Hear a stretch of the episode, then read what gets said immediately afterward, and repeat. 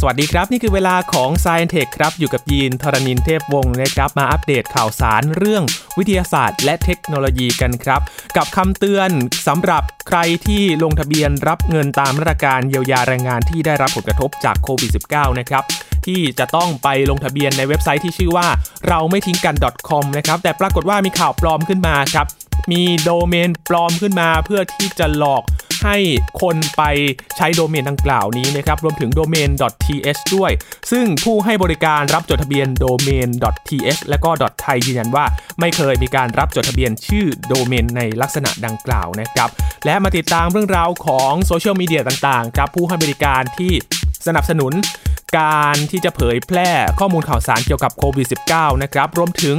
การป้องกันการแชร์ข่าวปลอมด้วยนะครับ ทั้ง Facebook Twitter และก็ YouTube ครับ และเรื่องวิทยาศาสตร์ครับ กับการอัปเดตภาพล่าสุดของดาวหาง C 2019 Y4 Atlas ที่เห็นแสงสว่างมากขึ้นจนสังเกตเห็นโคม่าได้แล้ว และ 3-4 เมษายนนี้ครับ ชวนชม ดาวสุกเคียงกับกระจุกดาวลูกไก่ครับ ทั้งหมดนี้ติดตามได้ใน Science Tech วันนี้ครับ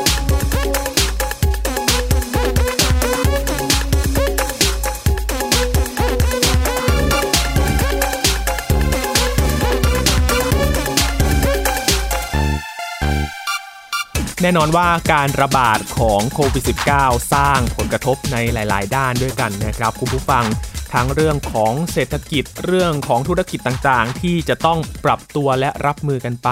และหนึ่งในกลุ่มที่ได้รับผลกระทบก็คือกลุ่มแรงงานแล้วก็ผู้ที่ประกอบอาชีพอิสระนะครับทำให้ทางรัฐบาลออกมาตรการมาช่วยเยียวยา ผู้ที่ได้รับผลกระทบจากการแพร่ระบาดของโควิด -19 นั่นก็คือการที่จะ แจกเงินให้กับผู้ที่ได้รับผลกระทบ 5,000 บาทจำนวน 3 เดือนด้วยกันนะครับ รวมเป็น 15,000 บาท แล้วก็ให้เปิดลงทะเบียนแล้วผ่านเว็บไซต์เราไม่ทิ้งกัน .com นะครับ แต่ปรากฏว่าในช่วงที่เปิดการรับลงทะเบียน มีโดเมนเว็บที่ไม่ใช่เราไม่ทิ้งกัน .com ขึ้นมาปรากฏอยู่ครับ ซึ่งมีการรวบรวมออกมา ซึ่งศูนย์ข้อมูลโควิด -19 ก็ประกาศเตือนว่าอย่าลงเชื่อ เว็บลงทะเบียนรับเงินปลอม ซึ่งมีทั้งหมด 44 โดเมนด้วยกันที่ไม่ใช่นะครับ แล้วก็เป็นโดเมนปลอมให้ผู้ที่ไปลงทะเบียนนั้นอย่าลงเชื่อเด็ดขาดครับ และหนึ่งในนั้นที่เป็นโดเมนปลอมขึ้นมา ปรากฏ เป็นเว็บโดเมน .th ขึ้นมาครับ ซึ่งทางผู้ให้บริการรับจดทะเบียนโดเมน .th และ .thai คือบริษัท th n i c ยืนยันว่าไม่เคยมีการรับจดทะเบียนชื่อโดเมนลักษณะดังกล่าวนะครับ เนื่องจากว่าปัจจุบันนี้ไม่เปิดให้จดทะเบียนชื่อโดเมนภาษาไทยที่ลงท้ายด้วย .th ครับ มีการชี้แจงกรณีที่มีรายงานข่าวว่า ให้ระวังเว็บปลอมที่เป็นใช้ชื่อว่าเราไม่ทิ้งกันนะครับ แล้วก็เว็บไซต์เรียนแบบที่เว็บจริงๆอะมีชื่อว่า www เราไม่ทิ้งกัน com ที่จะเป็นการลงทะเบียนเข้าร่วมมาตรการเยียวยาที่ได้รับผลกระทบจากการแพร่ระบาดของโรคโควิด -19 นะครับสำหรับลูกจ้างชั่วคราวและผู้ประกอบอาชีพอิสระที่ไม่ได้อยู่ในระบบประกันสังคม โดยมีการระบุถึงเว็บไซต์ domain.th จำนวน 23 เว็บไซต์ด้วยกันครับ ทางผู้ให้บริการรับจดทะเบียนชื่อโดเมน .th และ .thai ยืนยันว่า ไม่เคยมีการรับจดทะเบียน ชื่อโดเมนลักษณะดังกล่าวนะครับ เนื่องจากปัจจุบันไม่เปิดให้จดทะเบียนชื่อโดเมนภาษาไทยที่ลงท้ายด้วย .th โดยข่าวดังกล่าวจึงไม่เป็นความจริง และมีระบบการตรวจสอบผู้ขอจดชื่อโดเมนว่าตรงกับหมวดหมู่หรือไม่ด้วยนะครับ รวมถึง ผู้ขอจดชื่อโดเมนต้องส่งเอกสารยืนยันตัวตนด้วย และมีการตรวจสอบอย่างละเอียดก่อนอนุญาตให้จดชื่อโดเมนได้ ปัจจุบันทาง THNIC ผู้ให้บริการจดทะเบียนชื่อโดเมน .th และ .thai ที่เป็นการจดชื่อโดเมนภาษาไทยนั้นต้องอยู่ภายใต้ .thai เท่านั้นนะครับ .thai ก็คือภาษาไทยเลยครับ สระไอไม้มาลายทอทหารยอยักษ์เท่านั้น ซึ่งสามารถ แยกประเภทตามหน่วยงานของผู้ขอจดทะเบียนได้ดังนี้นะครับ ก็คือ .in.th ก็จะคู่กับ .thai สำหรับบุคคลทั่วไปรวมถึงบุคคลธรรมดา และนิติบุคคลตามกฎหมาย .ac.th ก็จะใช้สำหรับสถานศึกษา .co.th ก็จะใช้สำหรับธุรกิจเอกชน รัฐวิสาหกิจ แล้วก็เครื่องหมายการค้า .go.th ก็จะใช้กับส่วนราชการและก็โครงการในกำกับหน่วยงานของรัฐ .mi.th ก็จะเป็นสำหรับหน่วยงานทางทหาร .or.th ก็สำหรับองค์กรพัฒนาเอกชน หรือว่าโครงการเพื่อสังคม และก็ .net.th ก็สำหรับผู้ที่ได้รับอนุญาตประกอบกิจการโทรคมนาคมเท่านั้นนะครับ เพราะฉะนั้นโดเมนที่ปรากฏใน ข้อมูลของศูนย์ข้อมูลโควิด -19 ที่ขึ้นเป็นโดเมนเว็บปลอมเหล่านี้ ไม่สามารถลงทะเบียนได้นะครับ เพราะฉะนั้นตรวจสอบให้ดีๆ ก่อนที่จะลงทะเบียนนะครับ เข้าไปที่ www. เราไม่ทิ้งกัน .com เท่านั้นครับ นี่คือเว็บไซต์ที่ถูกต้องนะครับ มาถึงเรื่องของการรับมือของผู้ให้บริการโซเชียลมีเดียต่างๆนะครับที่มารับมือกับการเผยแพร่ข่าวเกี่ยวกับ การระบาดของโควิด -19 กันบ้าง อย่าง Facebook เองก็เคยประกาศก่อนหน้านี้นะครับ ที่ยินดีที่จะให้ทาง WHO หรือว่าองค์การอนามัยโลก เผยแพร่ข้อมูลเกี่ยวกับ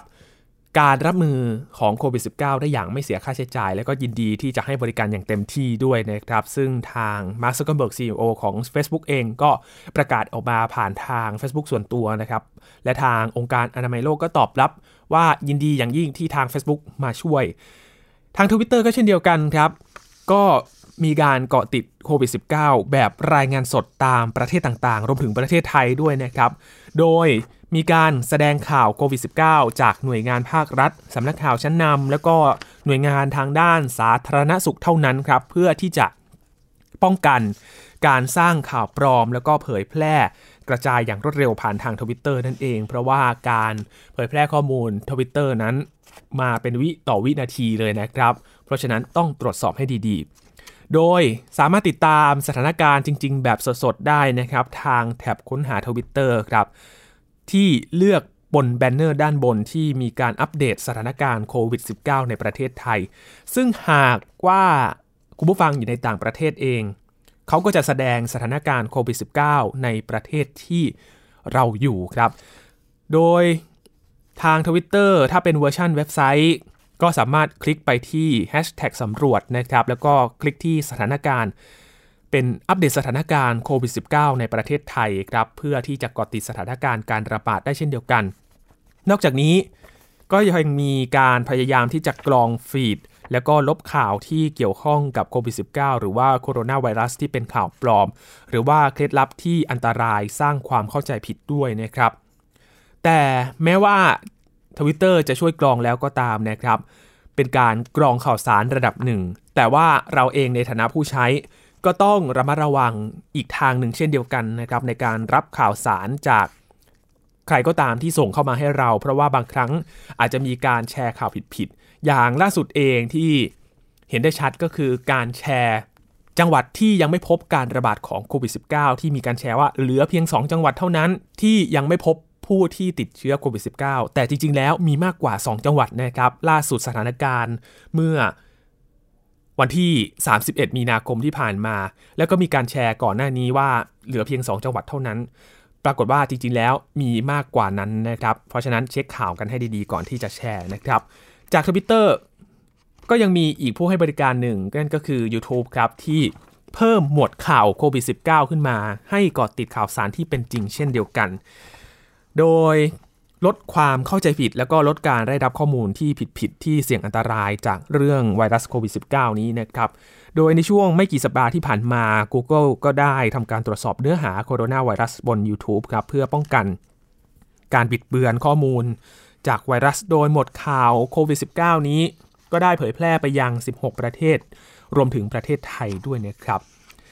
โดยมีการเปิดเผยทาง Twitter @YouTube Insider ครับ ซึ่งเป็น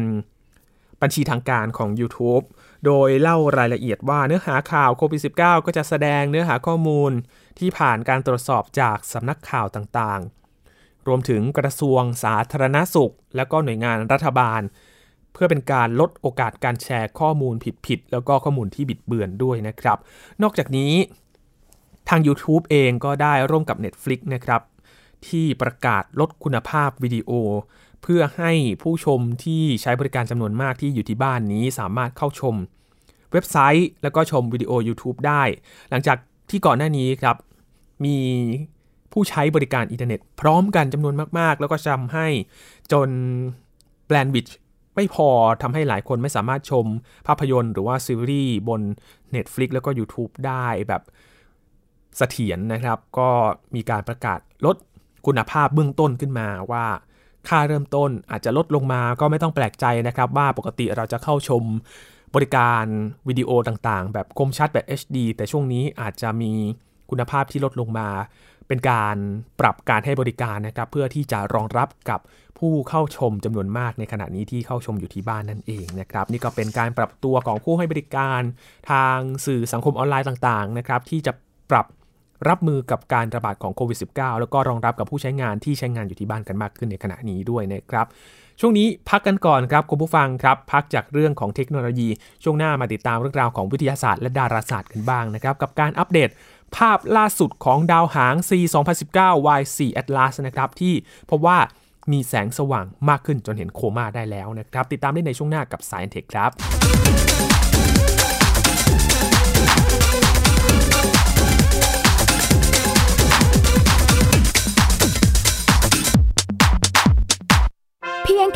มีสมาร์ทโฟน ก็ฟังได้ Thai PBS Digital Radio สถานีวิทยุดิจิทัลจากไทย PBS เพิ่มช่องทางง่ายๆ ให้คุณได้ฟังรายการดีๆ ทั้งสดและย้อนหลัง ผ่านแอปพลิเคชันไทย PBS Radio หรือ mobile web Thai PBS Radio .com Thai PBS Digital Radio infotainment for all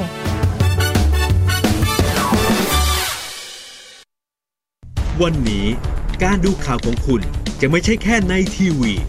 ไทย PBS ให้คุณดูข่าวได้หลากหลายช่องทาง ถูกน้ำท่วมเต็มพื้นที่ เว็บไซต์ www.thaipbs.or.th/news Facebook Thai PBS News Twitter @thaipbsnews YouTube Thai PBS News ไหลล้นทะลักเข้ามากดติดสนันในการข่าวพร้อมๆกับหน้าจอไร้ขีดจำกัดเรื่องเวลา เข้าถึงรายละเอียดได้มากกว่า ไม่ว่าจะอยู่ณจุดไหน ก็รับรู้ข่าวได้ทันที ดูสดและดูย้อนหลังได้ทุกที่ กับ 4 ช่องทางใหม่ข่าว Thai PBS ข่าวออนไลน์ ฉับไวในมือคุณ ที่คุณอย่ามาถามอะไรที่ search เจอใน Google เออถามกูรูในสิ่งที่ Google ไม่มี t c a s คีย์เวิร์ดสำคัญเลย ครับ TCAS คือระบบการคัดเลือกค่ะ ดังนั้นถ้าเราบ่นกันเรื่องของการสอบที่ซ้ำซ้อน มันไม่ได้เกี่ยวโดยตรงกับ TCAS อ๋อ เราไปโทษทีแคสเขาไม่ได้ไม่ได้ เพราะเขาไม่ใช่ข้อสอบ ถูกต้อง TCAS คือระบบการคัดเลือก อยากให้ฟังจะได้รู้จากกูรูด้านการศึกษา โดยนัทยาเพชรวัฒนา และวรเกียดนิ่มมาก ในรายการทีคุณ t c a s ทุกวันเสาร์ 16 นาฬิกา ทางไทย PBS Digital Radio ฟังสดหรือย้อนหลังทางแอปพลิเคชันไทย PBS Radio และ w w w t h a i PBS Radio com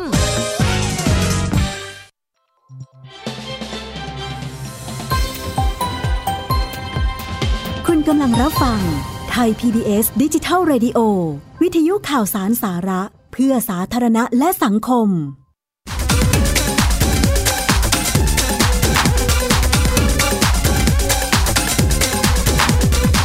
ฟังยังอยู่กับ Science Tech นะครับ มาอัปเดตเรื่องวิทยาศาสตร์กันบ้างครับในช่วงนี้ พาไปดูเรื่องราวของดาราศาสตร์บนท้องฟ้ากันต่อนะครับ กับการอัปเดตภาพล่าสุดของดาวหาง C 2019 YC Atlas ครับ ที่สว่างมากขึ้นจนสังเกตเห็นโคม่าได้แล้วครับ มีภาพดาวหางที่ มีการบันทึกล่าสุดนะครับเมื่อวันที่ 27 มีนาคม 2563 ที่ผ่านมาครับขณะที่มีค่าความสว่างปรากฏประมาณ 8.6 แล้วก็สามารถเห็นโคม่าได้ครับ เป็นบรรยากาศของฝุ่นแก๊สที่ฟุ้งโดยรอบใจกลางดาวหางขนาด กว้างประมาณ 10 ลิบดาได้ครับ บันทึกโดยกล้องโทรทัศน์ควบคุมระยะไกลอัตโนมัติ ขนาดเส้นผ่านศูนย์กลาง 0.7 เมตร บนยอดดอยอินทนนท์จังหวัดเชียงใหม่นะครับภายใต้โครงการเฝ้าระวังวัตถุใกล้โลกและวัตถุอวกาศ โดยความร่วมมือของสถาบันวิจัยดาราศาสตร์แห่งชาติ หรือว่านาริตกองทัพอากาศ แล้วก็กระทรวงดิจิทัล เพื่อเศรษฐกิจและสังคมครับ ซึ่งดาวหาง C 2019 Y4 Atlas นี้นะครับ กลายเป็นดาวหางที่ น่าจับตาที่สุดในปีนี้ครับหลังจากการค้นพบเมื่อวันที่ 28 ธันวาคม 2562 ที่ผ่านมา ซึ่งในวันดังกล่าว ดาวหางมีค่าความสว่างปรากฏเพียง 19.6 ครับ ไม่สามารถมองเห็นได้ด้วยตาเปล่า ถ้าหากเทียบกับวัตถุบนท้องฟ้าด้วยกันแล้วถือว่ามีแสงสว่างน้อยมากเลยนะครับ แต่ความสว่างของดาวหางดวงนี้กลับเพิ่มขึ้น เมื่อโคจรเข้ามาในระบบสุริยะชั้นใน และนักดาราศาสตร์ที่เฝ้าสังเกตดาวหางนี้ก็คาดว่า ความสว่างของมันเนี่ยจะเพิ่มขึ้นเรื่อยๆ จนสามารถมองเห็นได้ด้วยตาเปล่าครับ โดยการวัดแสงความสว่างของวัตถุบนท้องฟ้า เขาจะใช้ตัวเลขที่เป็นค่าอันดับความสว่างปรากฏที่เรียกว่าโชติมาตรหรือว่าแมกนิจูดนะครับ โดยค่าตัวเลขจะแปลผกผันกับความสว่างของวัตถุ ยิ่งตัวเลข น้อยยิ่งสว่างมากครับ ถ้าเราเปรียบเทียบกับการจับภาพของดาวหาง C 2019 Y4 Atlas นี้นะครับ เดิมทีค่าความสว่างอยู่ที่ 19.6 แต่ว่าตอนนี้ที่บันทึกล่าสุดวันที่ 27 มีนาคมที่ผ่านมาอยู่ที่ 8.6 เห็นว่าค่ามันน้อยลงใช่ไหมครับ แสดงว่าสว่างเพิ่มมากขึ้นนั่นเอง ปัจจุบัน อย่างที่เราบอกไปว่าค่าความสว่างอยู่ที่ 8.6 ก็สามารถมองเห็นผ่านกล้องดูดาว หรือว่ากล้องสองตา ขณะนี้ตัวเลขก็ลดลงทุกวันครับ จนคาดว่าจะเกินแมกนิจูด6 ซึ่งเป็นเกณฑ์เฉลี่ยที่มนุษย์สามารถมองเห็นวัตถุบนท้องฟ้าได้ด้วยตาเปล่านะครับ ในช่วงกลางเดือนเมษายนในปี 2563 นี้แหละครับ คาดว่าความสว่างของดาวหางอาจจะขยับไปถึงลบ 2 ได้ และก็จะกลายเป็นดาวหางดวงสว่าง หรือว่า Great Comet ที่ปรากฏในปีนี้ครับ ซึ่ง ดาวหางดวงสว่างล่าสุดที่ปรากฏบนท้องฟ้าก็คือ ดาวหาง C 2011 W3 หรือว่า Love Joy ในปี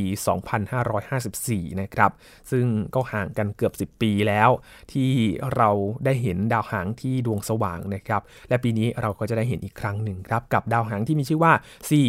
2019 Y4 Atlas นั่นเองนะครับ ในช่วงเดือนเมษายนนี้ครับ และในเดือนเมษายนเช่นเดียวกันครับ ใกล้ ๆ เข้ามาแล้ว 3-4 เมษายนนี้ครับ จะได้ชมปรากฏการณ์ดาวศุกร์เคียงกระจุกดาวลูกไก่บนท้องฟ้าทางทิศตะวันตกครับ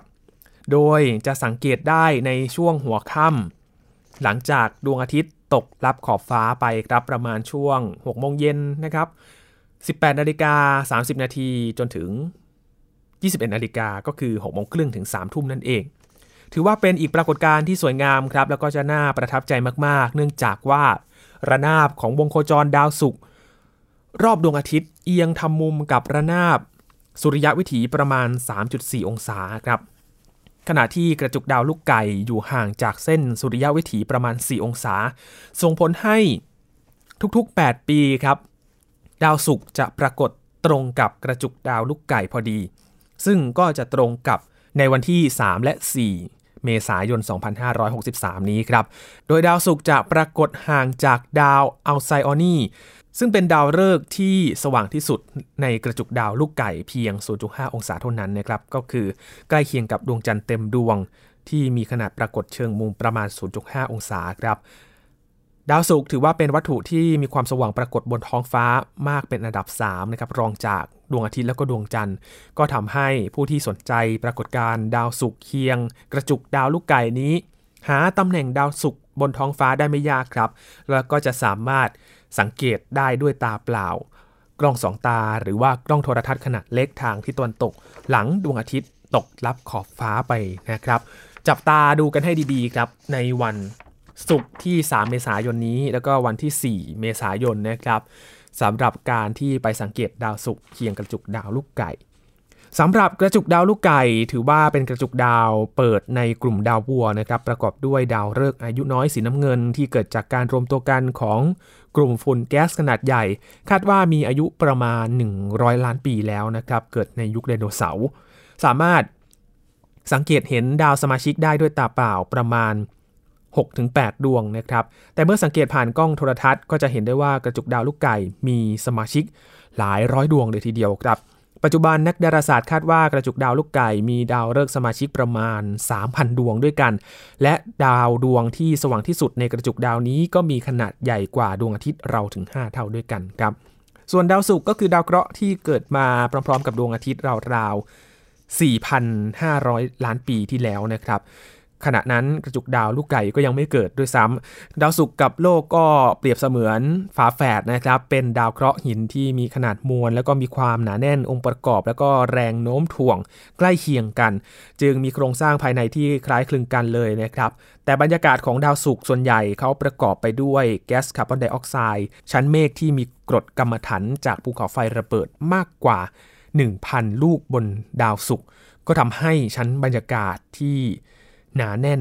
กักเก็บความร้อนจากดวงอาทิตย์ครับส่งผลให้อุณหภูมิพื้นผิวของดาวศุกร์นั้น ร้อนมาก ๆ เลยนะครับ สูงถึง 470 องศาเซลเซียส เราอยู่ไม่ได้แน่นอนครับ ซึ่งร้อนกว่าอุณหภูมิด้านกลางวันของดาวพุธที่อยู่ใกล้ดวงอาทิตย์มากกว่าด้วยซ้ำนะครับโอ้โหนี่ดาวศุกร์เป็นดาวที่ร้อนแรงมาก ๆ เลย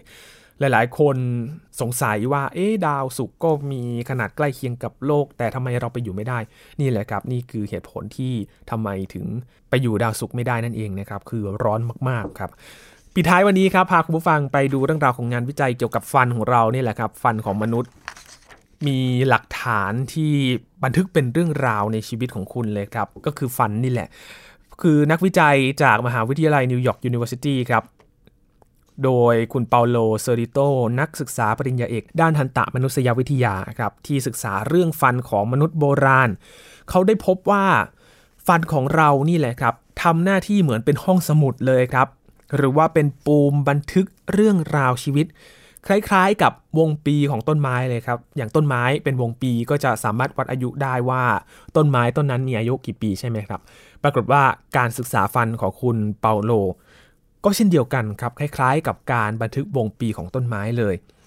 ซึ่งนักวิจัยทราบเรื่องนี้โดยบังเอิญครับจากการศึกษารูปแบบการสืบพันธุ์ของมนุษย์ยุคโบราณ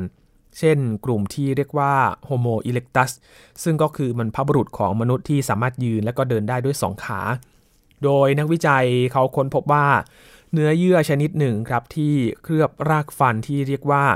Cementum C ช่วย เก็บสะสมข้อมูลต่างๆ ในชีวิตของเราครับ โดยข้อมูลที่ถูกเก็บบันทึกไว้ ในเนื้อเยื่อเคลือบรากฟันนี้ ก็จะมีลักษณะการเกิด รูปแบบการเลี้ยงดู และก็ชีวิตวัยเด็ก ความเปลี่ยนแปลงทางกายภาพของร่างกาย ความเครียดแล้วก็ปัญหาการเจ็บป่วยในชีวิต การตั้งครรภ์การหมดประจำเดือน หรือแม้กระทั่งประสบการณ์ หรือสภาพชีวิตของ ผู้ที่ถูกจำคุกเป็นต้นครับโอ้โห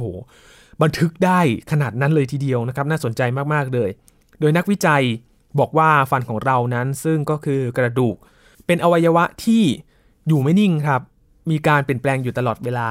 โดยนับตั้งแต่เวลาที่ฟันของเรานั้นเริ่มแทงทะลุเหงือก เนื้อเยื่อเคลือบรากฟันนี้ก็จะเริ่มบันทึก เหตุการณ์ ความเปลี่ยนแปลงต่างๆ ในชีวิตครับ เป็นประจำเหมือนกับวงปีของต้นไม้ใหญ่เลยครับ นักวิจัยบอกว่าข้อมูลจากเนื้อเยื่อเคลือบรากฟันนี้นอกจากจะเป็นประโยชน์ ในการศึกษาวิวัฒนาการของมนุษย์ตั้งแต่ยุคโบราณแล้วนะครับ ยังสามารถช่วยกระบวนการนิติวิทยาศาสตร์ด้วยครับ เพื่อที่จะสืบหาข้อมูลเกี่ยวกับเหยื่อของอาชญากรรมด้วย โดยนักวิจัยของมหาวิทยาลัย New York University ก็ยังจะมีแผนที่จะศึกษาต่อครับเกี่ยวกับบันทึกต่างๆ ของเหตุการณ์ในชีวิต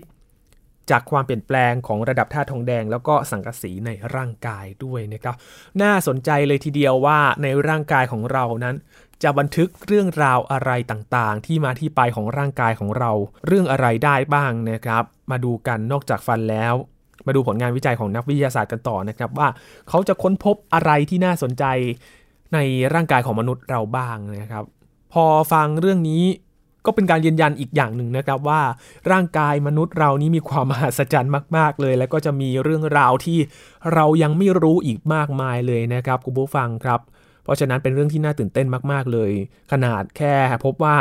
ฟันของเราเนี่ย